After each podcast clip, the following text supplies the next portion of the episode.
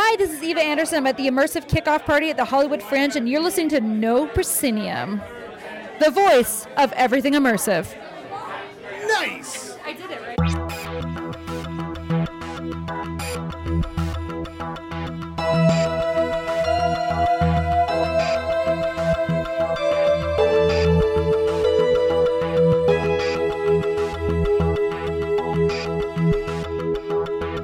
Hey, gang, welcome to episode 101 of the No Proscenium podcast, your guide to everything immersive.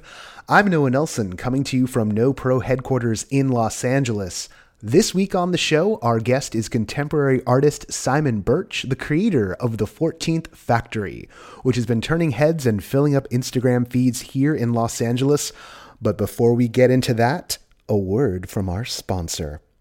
And our sponsor is you. Yes, you. Well, people like you, unless it is you, one of our glorious, wonderful, beautiful, smart, clever, wise Patreon backers. The Patreon for No Proscenium, which you can find at patreon.com slash no fuels everything we do here. We're talking about the newsletters, which you can sign up for. We're talking about noproscenium.com, the newly relaunched noproscenium.com, where we gather up the news and information and reviews. It pays some of the bills for our reviewing. It keeps this podcast headed to your ears. Every little dollar that gets pledged gets used. Oh, does it get used? And we do need your support. So, if you're a regular listener to the podcast, if you get the newsletter and you use it, if we help you discover brand new things you might otherwise not find out about, listen to your heart and you know what to do. Patreon.com slash no proscenium. Our latest backer is Lee Derek. Lee, if I messed up your name, you get a freebie, and I'll say it again on the air. Just write me and I will make it right because that's the kind of person I am. All right, there we go. That's the Patreon backer part.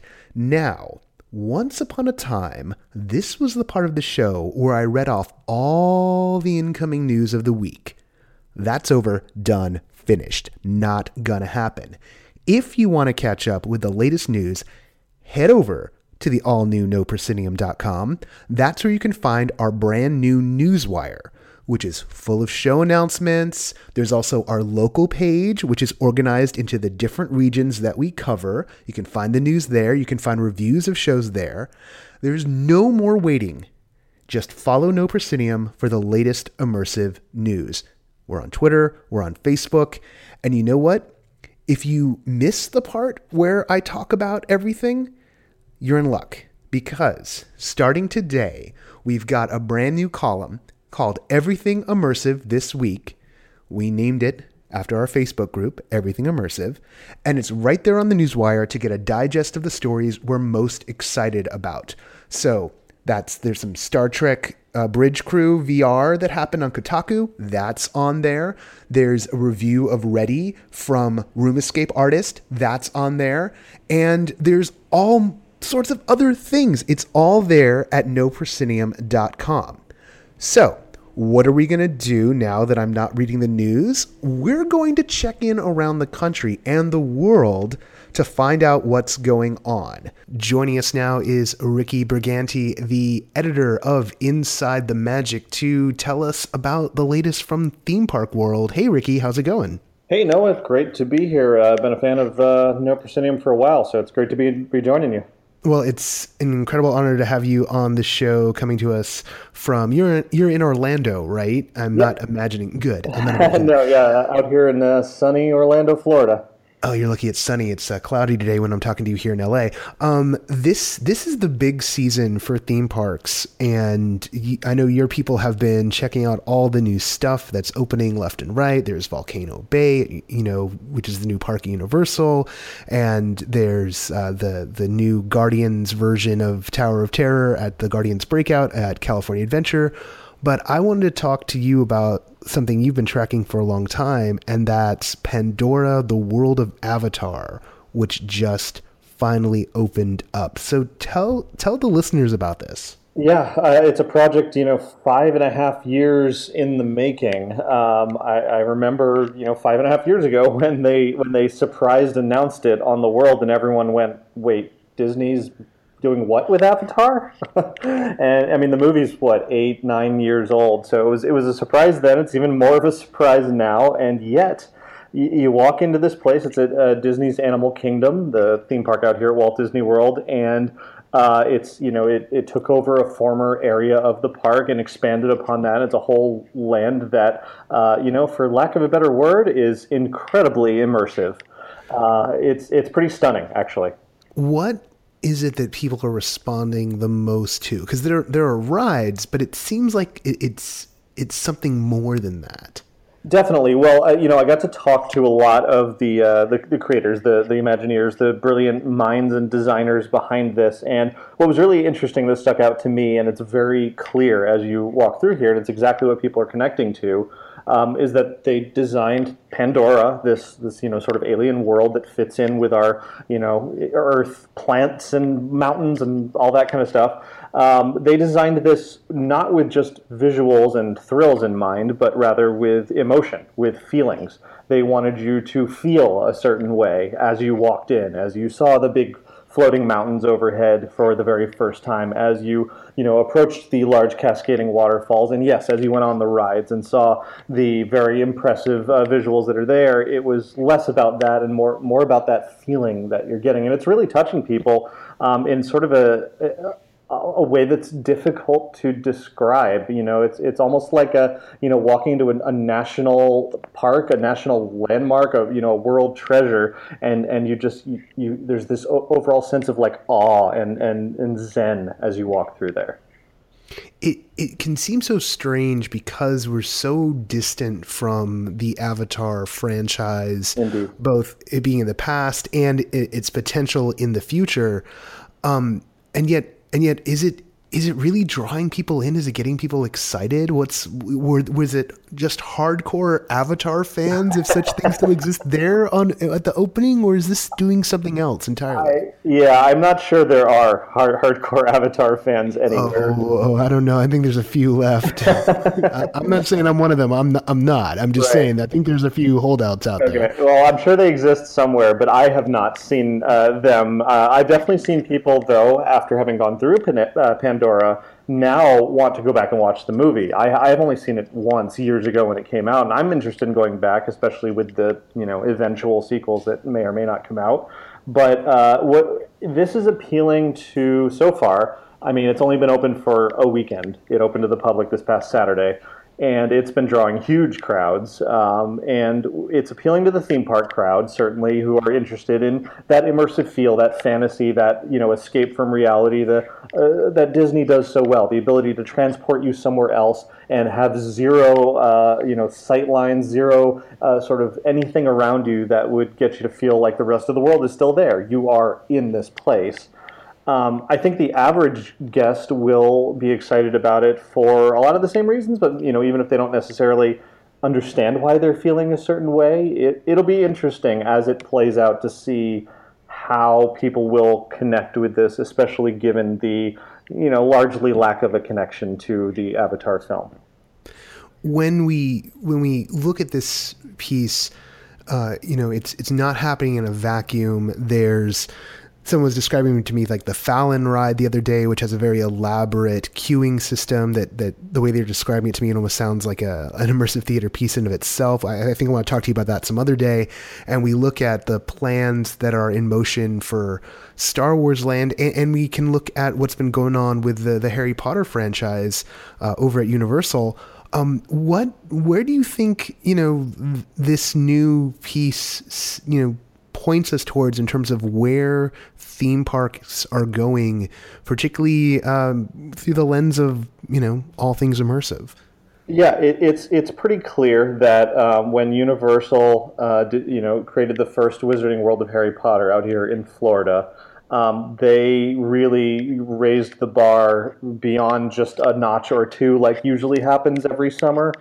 This was kind of a, a major leap beyond what it normally is. Um, it's it's uh, started a trend in which pretty much everything that uh, Disney, Universal, or any of the theme parks are creating, they're trying to create these environments more than just an attraction. You know, it used to be like, oh, here we're gonna we're just gonna build a ride. We're gonna go stick this ride in a corner, and you you know you wait in line, you're kind of sort of entertained in the line, and then you get on the ride, and it's fun for two, three, four minutes, and you're done. Now it's about being there. It's about oh, it's not the ride's kind of like an afterthought because the queue is amazing. I mean the Flight of Passage ride, which is the Banshee sort of 3D motion simulator ride. The ride itself is great, but the queue blew me away. Like I want to hang out in the queue for like three or four hours, uh, not waiting in line, just walking around and looking at everything, um, because they are creating these these worlds that feel authentic. They feel real. They feel completely believable. There is no tiny little detail that you can like look really close in a corner and be like, oh yeah, I'm at a theme park. No, there's everything about it is is being true to the story that they're trying to tell. Um, and and that's definitely where the theme park world is headed.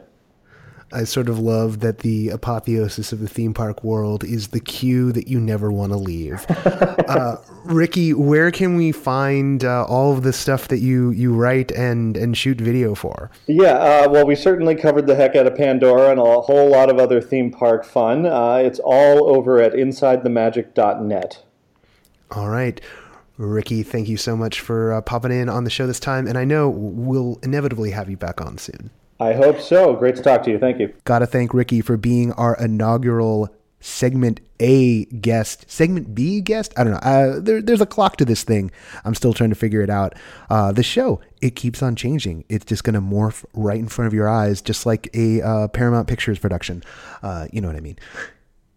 Hey, do you um, do you are you fiending?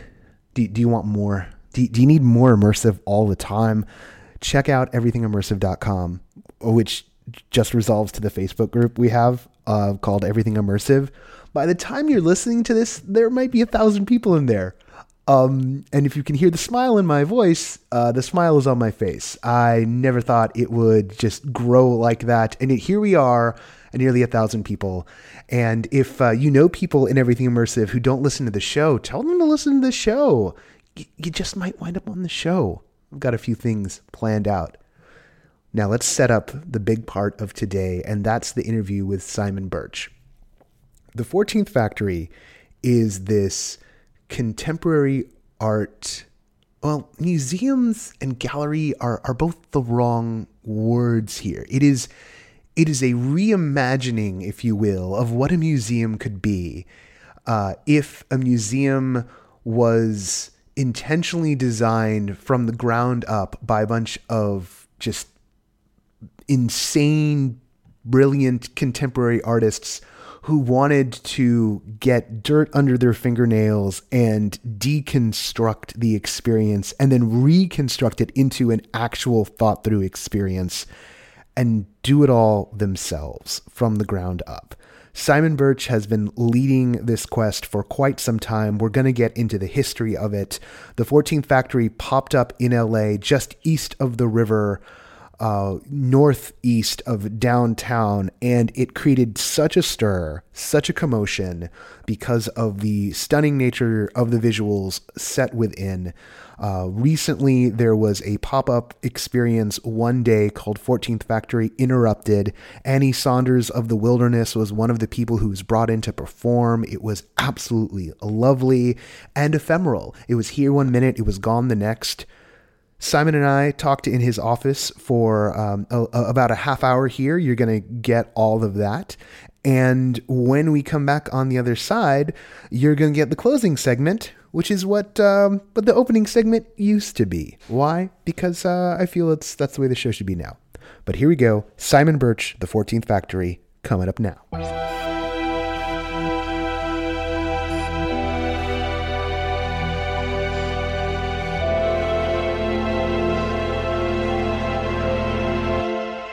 Simon, thanks for taking the time from your sleepless days to uh, to talk with me about this. Um, for those of for those who might be outside of Los Angeles and haven't heard the buzz about the 14th Factory yet, and maybe you're going to be popping in town for the next couple months, uh, what's the elevator pitch on on this here? What, what's the how would how should people be thinking about? Um, simplest, it's it's kind of like a pop up art museum because it's museum scale. So if you've been to the MoMA, you know, which is sort of 120,000 square foot, multi million dollar, beautiful building stuffed full of extremely expensive art. Well, we're 150,000 square foot, crumbling old antique warehouse. it's 100 years old. It's a three acre site that we've stuffed full of art. But of course, we think it's very valuable too. Value is relative. So, but yes, in the simplest form, it's a it's a 150,000 square foot museum scale multiple media art installation. So that means it's film and sculptures, installations, performances, paintings, all kinds of things, and uh, organized in procession, one piece after another. So it kind of tells a story and your journey. Once you leave Los Angeles and enter through the front door, you fall down the rabbit hole into this sort of contemporary art wonderland. Um, but for all its spectacle and drama um, and scale, I mean, it's huge. It's it's discussing some very serious um, issues, and um, it's a pretty heavy show intellectually. Yeah. Uh, but on the surface, it's it's kind of um, it's big and it's spectacular and it's kind of awesome. So even if you're a little kid, you'll get a kick out of it. There's so many layers to this work. Um, I, had the pleasure of going around it in, in, like your first first week or two of kind of really being aggressively open to the public, Mm. and I was struck initially by there's definitely there's a lot about in, in, through the lens I was looking through about sort of like the artifacts of our culture, how they're made, what's left behind by it, sort of the, the strange juxtapositions of the, the, the sort of hive we've made out of consumerism. And there's there's so much of the pieces are um, you know, just these almost like artifacts from the made world repurposed into into um, con, you know conceptual pieces, but also but that that journey piece really kind of flows through. Like Yeah. each thing. Well, I mean, we, I mean, I designed the show five years ago, yeah. and that was after doing a number of similar shows uh, for, for you know for 20 years in, in Hong Kong, where I'm where I'm from. Um, so five years ago, I designed the latest version of, of that it, that um, incorporated these themes that I've been exploring uh, for many many years for my entire sort of artistic career. Uh, so this is a, a more sophisticated and refined refined conversation and uh, investigation. Um, but you're right. You touched on these sort of post-industrial um, elements, you know, that are throughout the show. These, uh, you know, objects that refer to consumerism, um, to uh, the border, the tension between the border and the borderless. Um, so you know we have pitchforks, which are one of the most obvious objects in the exhibition. 300 pitchforks hanging from the ceiling, with this sort of symbol of peasantry and the symbol of revolution, but also this symbol of the post-industrial world where pitchforks are no longer necessary, maybe as a, as a tool or, or as a weapon, um, because people don't fight for what they believe in so much anymore. Um, and so that's a, that's, a cra- that's a crass statement, but I think maybe you understand my point. Oh no, I But, didn't. you know, we Yeah. protest, but nothing changes. We protest all the time now, and the government ignores you.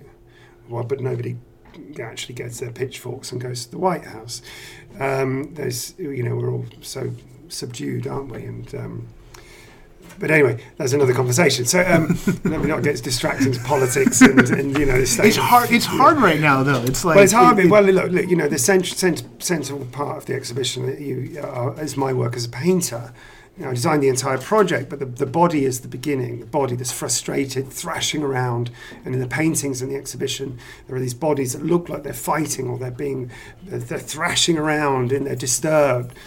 And that is the frustration I feel, and I think most people feel, of uh, that disconnect between the power and ourselves, that we're not represented, that the world hasn't become a lovely borderless um, um, utopia, that actually we're, we're entering into this austere dystopian normality yeah. and the borders are being reinforced. So I mentioned the tension between the border and the borderless. So the um, the project has these objects that, that refer to civilization and growth um, and and, um, and and consumerism. There's an old an old Ferrari, my old car, that's destroyed in the project, uh, you know, sort of up, upcycled from being a, a, selfish luxury object to being film and sculpture and photography, you know, a shared uh, piece of work now rather than being my selfish toy. A sacrifice. A sacrifice, yeah. So a commitment. So you have. Mm. All these elements, there's a plow and there are pieces of aeroplanes, all these sort of symbols of growth and, and interconnectedness and then and then division as well the division of class you know I, he's got a ferrari i don't have a ferrari and um, so there are all these elements crowns you know kings there's all these little elements strings it's like breadcrumbs that you can kind of follow towards this conclusion or a question um, that the, the, the project reflects. I mean, it's called the 14th Factory. I mean, factory, such an archaic word. Yeah. Who works in a factory anymore, right? Yeah. Um, but we are this factory of art production you enter into. And we try to create this, this world, the 14th Factory, that is interconnected, that you can wander through. As a factory, this building would have been uh, unavailable to the public, but now it's an art exhibition. You can come in freely. We've reduced the border there and you know we've taken it away from an elite museum space and put it in this archaic building. And right um, across the street is the old Lincoln Heights old, jail. An old jail across the street. So, I mean, it is a complicated project, and it's um, there's a lot going on in here. It, it's it's it's our little world that we've created. This factory, this art production factory. But there's this all this reflection in the project of the darkness, the austerity, um, and the violence um, uh, of the world. So, you know, the pitchfork is such a violent symbol. The plough, so there's a huge plough hanging from the ceiling. Well, the phrase used to be swords to ploughshares. So, in times of violence, you melt your plough and you make a sword. And when in times of peace, you melt the sword, you make a plough. Well, our plough is hanging from the ceiling, gold plated. So you've taken this thing that has a history of violence and then peace and then violence and then peace, and then you gold plate it. It makes mm. it completely useless. It's now a luxury object. You know, is that what we've done with all yeah. this this conflict for centuries? That we've turned it into nice things for ourselves. Have we pursued the individual too far now to the point where the community suffers? well, we've created a little community here where anyone can come and hang out. And, you know, if you're from a poor neighbourhood, you don't even have to pay to come in here. So, you know, it's accessible to all. So, in a way, we're, we're trying to present a, a, world that we would prefer that's interconnected and diverse and accessible and meaningful to the, the to a kid as much as an intellectual. Um, what is what does working in installation form give you as a tool to do that, to make it so that it's something that is accessible to a child and to an intellectual? Well, the first thing is I didn't think of producing a show that would appeal to anyone. I, I made the show that I wanted to make. Mm. I've been to many museums and galleries and seen some awesome things and seen some awful things. Sometimes felt connected, more often felt disconnected. I mean, I just make the art that I want to make, but I'm not thinking necessarily in terms of audience. What I've, what's been interesting about the show is you know, I thought I was presenting a pretty heavy intellectual show and, and working with a group of artists and creators that have collaborated with me. They're pretty serious people, extremely talented people in film, in architecture, and art, performance, and design. So, you know, we were we've been involved in this for five years, not only developing it from the entrepreneurial side, finding a way to actually make it happen financially. Clearly, we have no sponsorship, no backing, we're not in a museum, so no one's paying for this. We're paying for it. So, and we're not rich. So that, that development on the entrepreneur side is equivalent to the, the development on the intellectual side. So there's been many conversations for many years about each element of the show, and it's been constantly refined, things added and taken away, conversations with professors and scientists and artists and all kinds of people. So we've tried to improve the intellectual content flow, the curation. So a number of sort of curatorial advisors that have come into the show and uh, pre-opening over six months and and discuss the flow and how the pieces connect and should things be cut out or scaled up or scaled down or reduced or whatever. So we've been so close to the project in, in an intellectual sense and a production sense. When we finally opened the show, what was amazing was, or surprising or shocking, well, I don't know how you perceive it, is that people take selfies of themselves throughout the exhibition. Yeah It's been this thing that's suddenly blown up, Yeah. which in some ways has been an advantage because we had no money for any advertising. So when the show finally opened, the first few hundred people that came through just went, "Oh my god, this is amazing!" Started Instagramming themselves, standing in different elements of the show. I actually hadn't really considered that possibility. I hmm. didn't realise. Of course, I'm, I've got Instagram. I'm aware that people take Yeah. pictures of themselves, but normally it seems to be taking, taking pictures of themselves having dinner, or you know, or looking cool on the beach or whatever. So, but uh, yeah, but then I realised that we because we'd seen things like the rain room that was here at the LACMA, I think, Yeah. and at the Broad there was Kusama's, Infinity Room. Kusama's mirrored room, Yeah.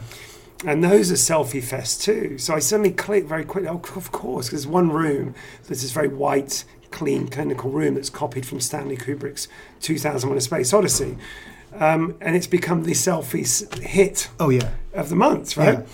And It's like it's almost like yeah, I- required. I like think, if you uh, want yeah. a cool shot, you got to go there. Or like Yeah, there's, there's a funny. line. But the there's que- a line for the pitchfork Yeah, line you have to. now. Yeah, now on, on the weekend, if you want to go in the Kubrick room, it's like an hour wait. Yeah.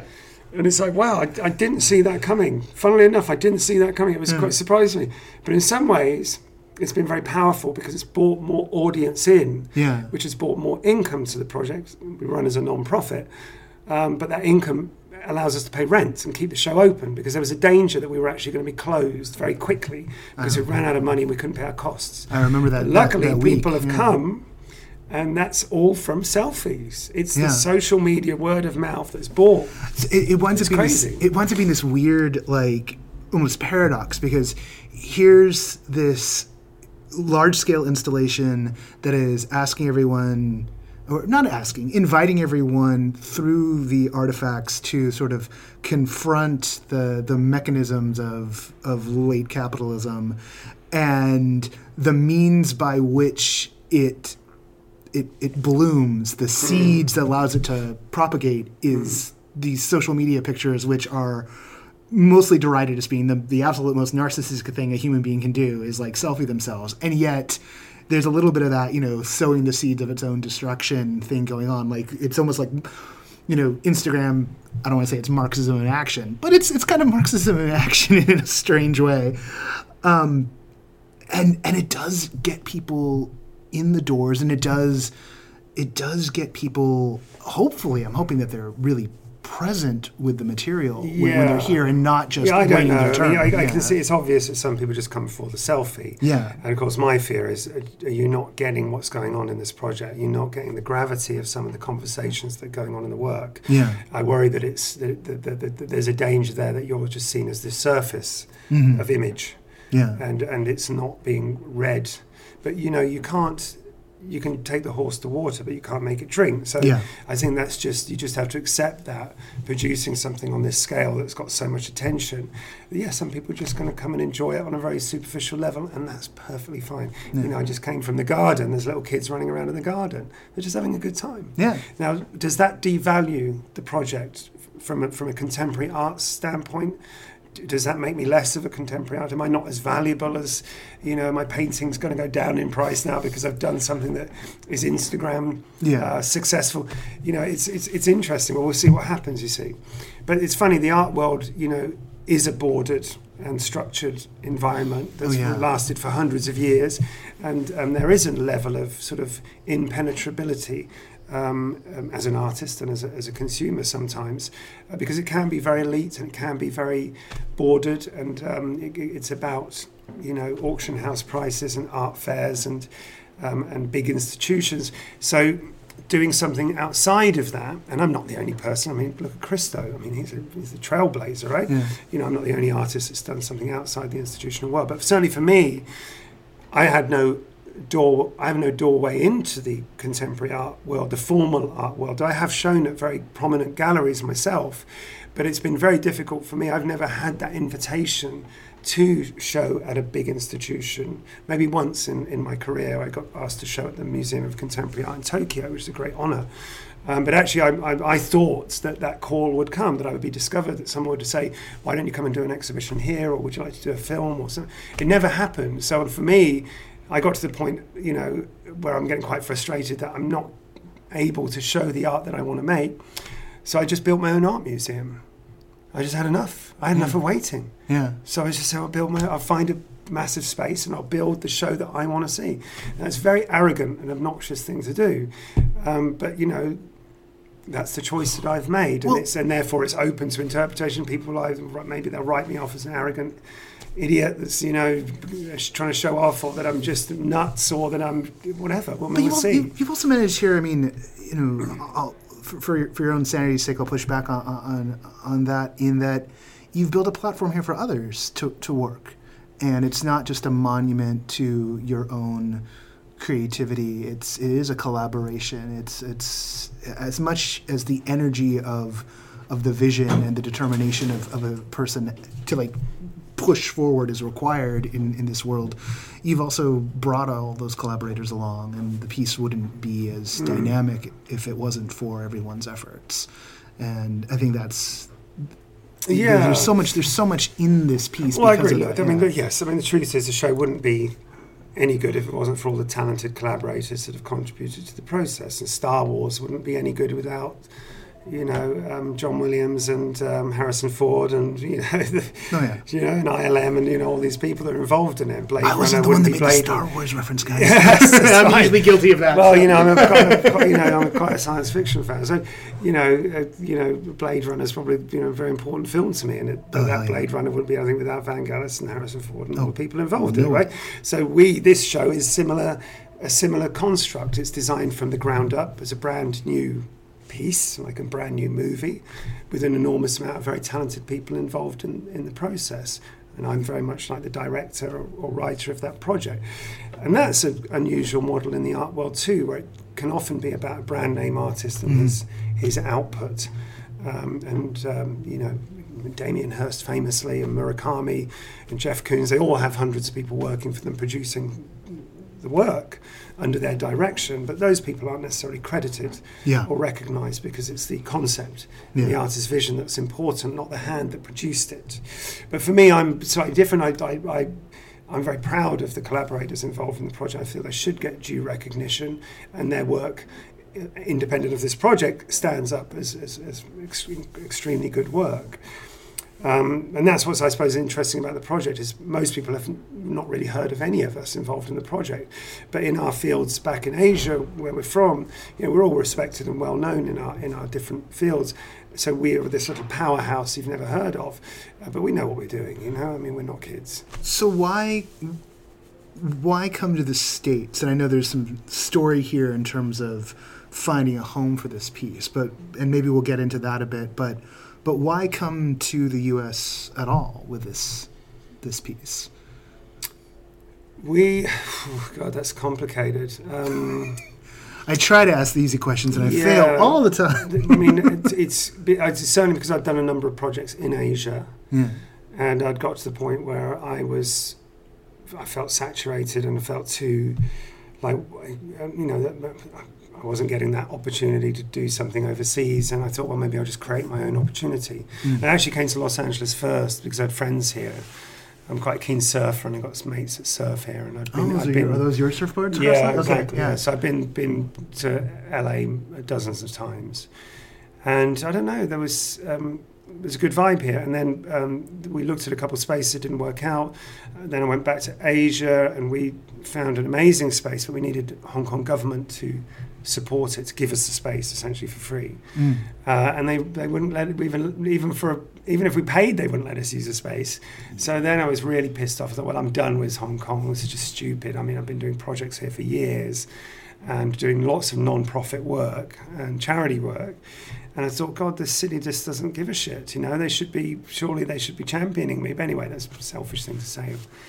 I shouldn't be entitled, should you? You know, nobody owes me anything. But um, so there was some frustration. Then we ended up in New York.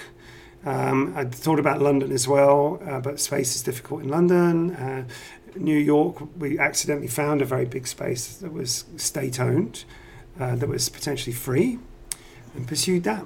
Moved to New York and started to build a show. Mm.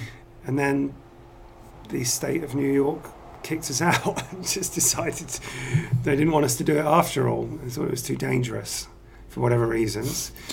Um, you'd have to ask them, I suppose, what the real reasons were. But anyway, they, they blocked us doing the show. That was after about a year of development. Then we moved to another space, and a, a privately owned old bank building, the ex JP Morgan headquarters in Wall Street. I thought, wow, that's clever, Wall Street. You know, what a moment. Um, so that seemed to make sense, and we pursued that for a year. And then we ran into production delays, and the landlord wouldn't give us an extension on our lease, and we got kicked out.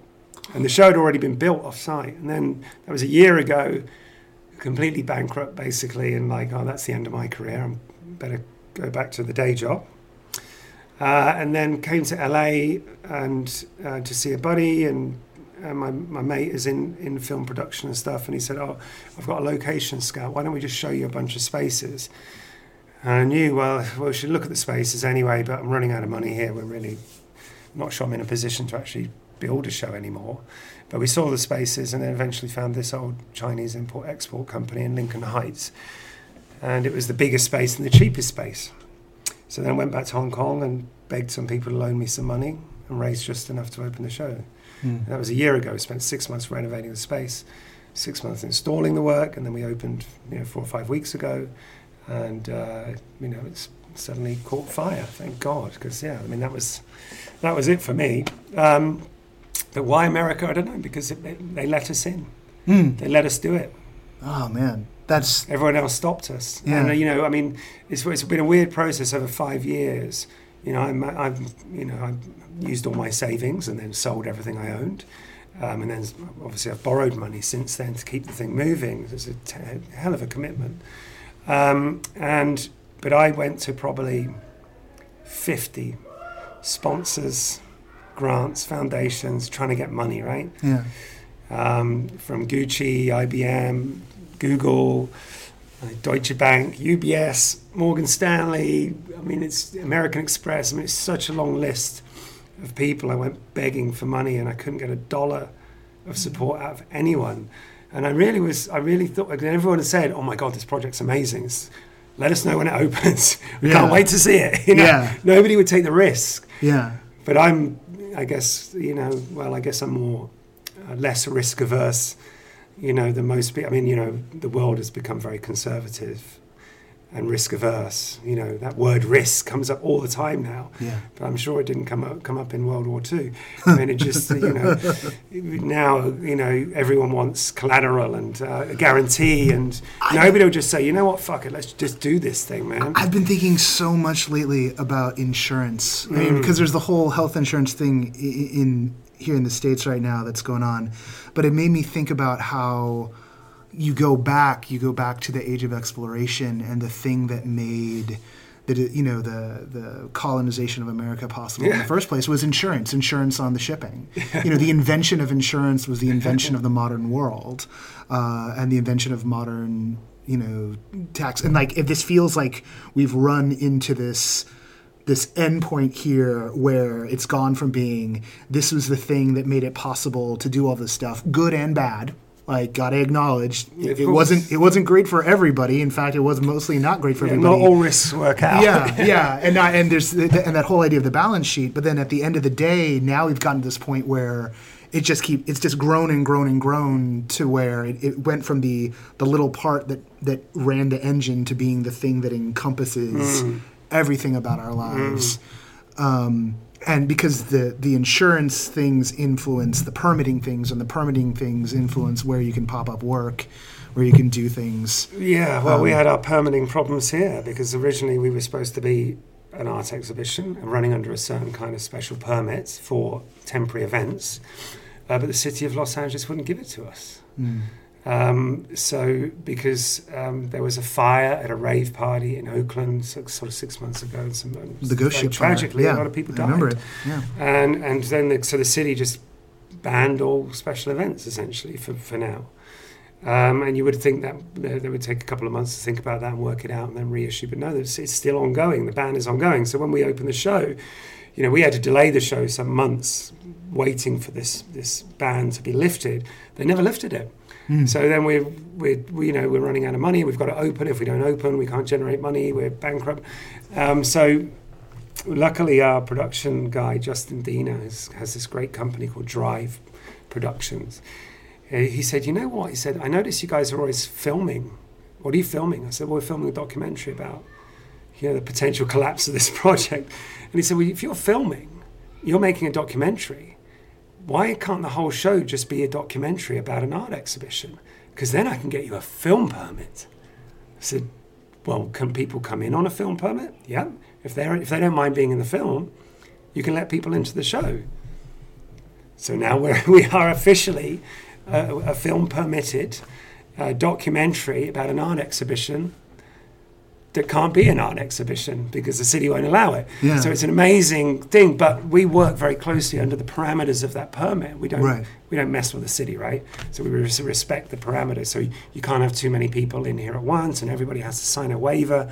They don't mind being in the film, um, and it works very well. And actually, yeah, the, the mayor of LA came through yesterday and, and Instagrammed it. He Yeah. loved he loved the show. I think I think what I get from the vibe whenever I talk to the people in like the DCA for those outside LA, that's Department of Cultural Affairs, or and everyone in the in the art world here and, and in our immersive theater world, you know, th- particularly that that moment of the ghost ship fire, um, which. If, if those of you who are new to the show, you can go back and like listen to the episodes we did right around there, and like it, it hit us like a gut punch. It was also coming. It was in November, and so like a lot of things flipped in November uh, that that really set the tone for the battles ahead. And there were, you know, you know, I, I lost. I didn't lose anyone directly, but three of my friend groups lost people. Um, some some who were really tight with folks, and and it was mind blowing to me that three totally separate parts of my world could be impacted by one incident. Mm. And you know, but for the roll of the dice, one of my dear friends might have been there that night, mm. might have gotten out, might have not, because that's the nature of, of the Bay Area scene, and the Bay Area is where I'm from, and and and watching just the wave that it's done. It's it's knocked out a lot of DIY spaces here. Um, there's this whole thing that artists throughout California have long done, which is you know lived in these live work spaces, kind of on the hustle because they can't afford the rent. Yeah. And this L.A., which if it if it wants to be wants to be, it, L.A. needs art the way mm, other cities need agriculture because the industry is here and it just consumes artists and artisans like you wouldn't believe. Ah, I can't believe I just said that. I just that's anyway. No, but I mean, Um, yeah. LA is LA is obviously an incredibly creative place in Right. music and film and and uh, all forms of um, culture. Um, you know, but contemporary art, um, you know, without doubt, is the is the sort of sharp tip of the sword of, Mm-hmm. of creativity. And creativity is the ultimate resource, the ultimate human resource is creativity. Contemporary art is the thing that says things and does things that other forms of culture can't do, and it's also obviously obviously very can be very abstract and very provocative and, and therapeutic, and it does all these things that other um, things in life can't. I mean, it's socially enriching. It's kind of like nature in that way. You know, it's this abstract thing that you can't live without. And art is it. You know, it reflects us and it comforts us and it scares us and. Um, you know, it's such a powerful force. So it should be encouraged and Yeah. supported. It puts um, into physical form the things that we can't put into words. Yeah, that can creative thinking, abstract thinking is what leads to rocket ships and, you know, and uh, solar panels. I mean, Oh yeah. so you know, contemporary art should be uh, encouraged and should flourish. And but you know, LA does very well. I mean, the LACMA is just such a brilliant institution, and, and the Broad, this new glossy luxury museum, is kind of cool in a way. I mean, Yeah. it's very elite, but it's Yeah. but it's an awesome building, and you know, it's very well attended. And you know, it's it's a very it's great food for people, you know, intellectually and Yeah. um, you know, therapeutically. Yeah.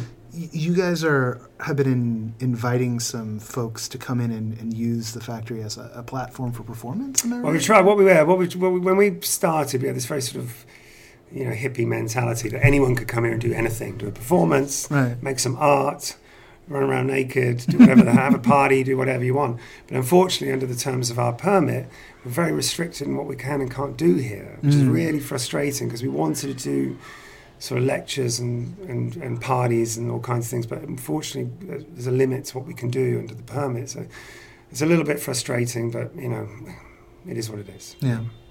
More we wanted it to be very interactive. That artists would come here and do stuff. Unfortunately, you get a lot of crazies come along with that. So Yeah. it's, it's, you know, you've got to, you, there is some filter, and obviously then it pisses some people off. They think, well, why couldn't I spray the wall with a unicorn?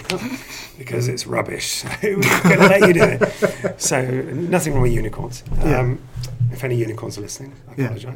Well, they've, Um, they've been but you get my co-opted by point. Starbucks now. So, But anyway, yeah, there was a hope that it would become this interactive space. We're trying here and there to do some stuff. We've had a couple of performance artists come in and do some stuff. Um, but yeah, we wanted to do kind of big events and stuff, but unfortunately, it's not possible within our permit. So uh, we do what we can. But you're but you're holding the space open for like as, pretty much like as long as you can keep it going. Yeah, the plan I mean, right as long now? as the landlord lets us, to be honest. I mean, Yeah. The value of the property has gone up dramatically since we've inhabited the space. Not surprisingly. Mhm. Um, The old paradox. But, the, yeah. the, but so therefore, the landlord's trying to flip it. Mm. and take advantage of that. And when and if that happens, I guess um, you know he will either kick us out, or the new landlord will either let us stay or, or not. So we don't really know how long we'll be here, Mm. um, um, but we're definitely open for the next couple months. And then we'll take it from there. And then the hope is, you see, it's never meant to be a permanent project anyway Right. the hope is that while we're here, we've proved this concept to a grand audience of the West, you know, as I said, you know, nobody really knows who I am, but um, hopefully this does bring people that are interested in myself and our collaborators and what we're doing, and maybe that'll raise some support for us to do this again somewhere else in the world. You know, we'd like to pack it up and move it to New York or London or Berlin or Shanghai or Colombia or wherever, you know. Um, so we'll, we'll see what happens if, if we attract people that understand the, you know, the, the, the, the work and the innovation and necessary. And the truth is, we did the best that we could in this project with our very limited resources. But the show it should be makes this look like amateur hour. I mean, this is just the best I could do with that money. But the show I envisage is way beyond this. Yeah, but that's I'll need another few million dollars to do that, which I certainly don't have anymore. Well, if if this is what you're able to do under the strictures of availabilism, uh, I almost worry what if you had unlimited resources. That fall into like a Star Wars prequels situation where you've got like Yeah. all the digital tools you want, but the but did the George instincts. Lucas do before Star Wars? Did he do Dark Star? No, no, he did. Uh, he did THX eleven thirty eight. THX. On, and Yeah. that was a brilliant film. It was. It's gorgeous. It's my but, favorite but piece of his equally, work. you could see, you know, there's not a lot of money involved in that. Not it's at all. really brilliantly done. They shot. They shot a big sequence in like the unfinished BART tunnels in That's San right, Francisco. Yeah. So there you go. We're THX 1138. you And, Star Wars is coming. That's a great place to stop. There you So, go. Simon, thank you. Thank you.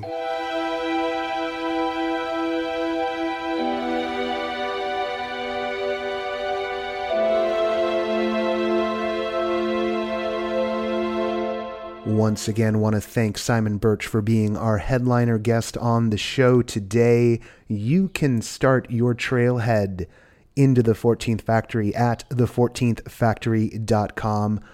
It is totally worth it. I I I have been in a couple of times now. I I know a, a lucky jerk uh, to get to play around there, and there are installations in there that just take you away, and that's what we look for in immersive.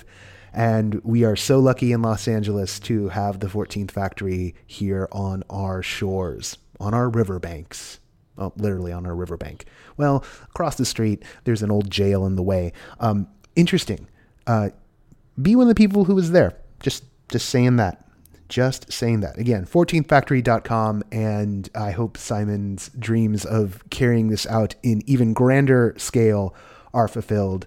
I'd love to see that happen. Now, here we are at the end of the show. But the end of the show isn't really the end of the show anymore. It's changed. Why? Because I said so.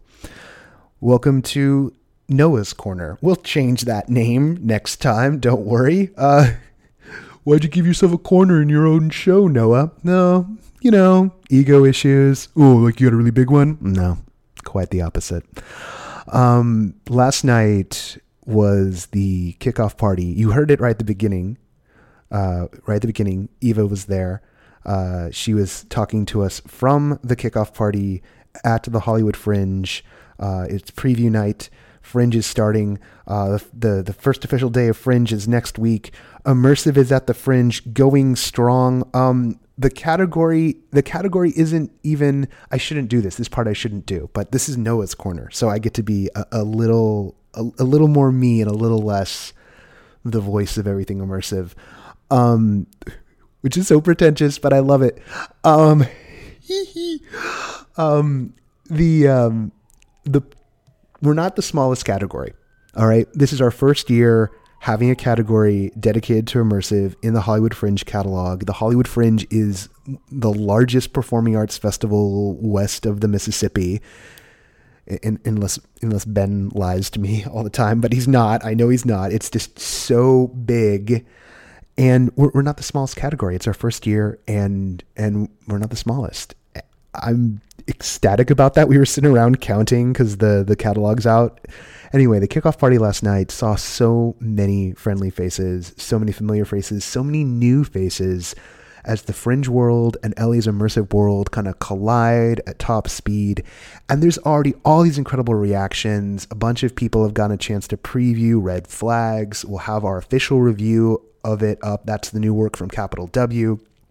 It is really blowing minds.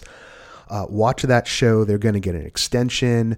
Of course, Apartment 8's there. Of course, the Kansas Collection is there. There's new work from Shine On. I just, I, I can't wait to dig my teeth into the fringe. And the best part is, is we're only getting started. We're only getting started all over the place. Last week with the 100th episode, I said this was that was the alpha. Well, this is the beta. Welcome to the beta. Welcome to 101. Welcome to the changes. Welcome to the maturation of No Proscenium and the quest to catalog everything immersive. NoPro.com, we switched it over. No longer is it that static site. Uh, it's now, uh, is now got, um, it's, it's the medium it's the old Medium collection. You won't hear me say medium.com slash no dash proscenium anymore because I don't have to. I just say no proscenium.com and you're there. We started the Newswire because there's so much going on that we needed one. We've got more people coming on in more places to help us get more news to you, more reviews, a grander, greater sense of all things immersive. And if you are as obsessive as I am, and I know some of you are, and I know some of you know how much I despise Facebook as a creature because of how entwined with our lives it is. But I will admit I fully regret not starting something like Everything Immersive about a year ago because the explosive growth we've seen and the way it's connecting people is beautiful. So, if Facebook is a thing that you tolerate in your life, and I get it if you don't, go to everythingimmersive.com. That leads you back to Facebook and join the group. It is the best place and the best way to stay connected to this growing universe of all things immersive. It's right there in the name. That's the biggest plug I have. Um, we do need your help on the Patreon. We do want you connecting with us at Twitter, all that stuff. I'll do the credits in a second but I just really want to testify to the strength and the breadth and the depth of the community. All of you are what make this possible. I know I say that all the time. I beat it, I flog it. It's it's practically dead now, but it's really true, and I am so thankful for it. Um, there's so much more to come uh, from this world. Next week on the show, um, next week on the show, I think I'm going to pick the episode of the Landon. Um, Landon of the Overlook Festival, uh, and it was a great conversation, and in many ways, uh, too short. There'll be a new segment debuting next week. I'm not going to tell you what it is because it's not in the can yet, and I don't want to lie to you. And there'll be even more surprises as we go because this is just the start of the evolution of No Proscenium into what it is meant to be. And what it's meant to be is freaking awesome. The music for this episode is by the amazing Chris Porter. And yes, that's a brand new theme song you heard. I didn't even make a big deal of it. Yeah, we got a brand new theme song. It's based on the old one. Why? Because that's that's what I wanted it to be. Uh, so, Chris, once again, thank you for the new music. You can connect with No Proscenium at noproscenium.com. That's where you find all the links to do what you need to do, including signing up for our newsletters, which cover Los Angeles, San Francisco, New York, Chicago in the Midwest, and the Southeast United States. And there will be more soon. Oh, there will be more soon. And of course, last but not least, we do ask that you head over to our Patreon, patreon.com slash no proscenium. A dollar a month makes a huge difference. Five dollars and more a month makes a massive difference in terms of what we are able to do for you. And I'm serious, we do need the support. As always, if Twitter is your thing, at no proscenium. And then uh, if you, for some reason, need, uh, want, need, no one needs more me in their life, at Noah J. Nelson is how to find the most unvarnished version of who I am. Um, I hope you like Star Wars. and Batman. All right. On that note, I'm gonna wrap this up. I, I got a Wonder Woman uh, screening to go to uh, because yeah, that's that's how I roll. I hope you all have a most excellent week. I hope to see so many of you at Fringe. Until next time, I'll see you at the show.